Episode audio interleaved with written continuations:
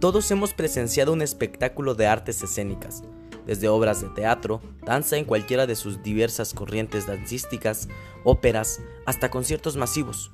Lo que pocos hemos presenciado y sabemos es el detrás de cómo fueron pensados estos eventos y espectáculos, cuáles fueron los medios que se utilizaron para realizarse, o cómo se decidió el texto o la pieza. ¿En qué momento pasó de ser una pieza literaria a convertirse en una espectacular obra de teatro o en un magnífico recital?